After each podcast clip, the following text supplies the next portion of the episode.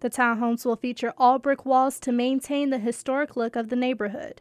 The development company's managing partner, Julio Bateau, says it's important that the townhomes fit within the elegant style of the other buildings on the street. I have restored most of the historical properties along that street. So it is important to me that uh, we, build the neighborhood back to his historical standard, but we, we definitely important to me that we have the uh, historical feel uh, to bring the neighborhood back to what it used to be many years ago. Bateau says most of the units will be one bedroom homes, though there will be a few two bedroom homes as well. He says applications for leasing the homes will be available in a month. I'm Brianna Tinsley, WDET News.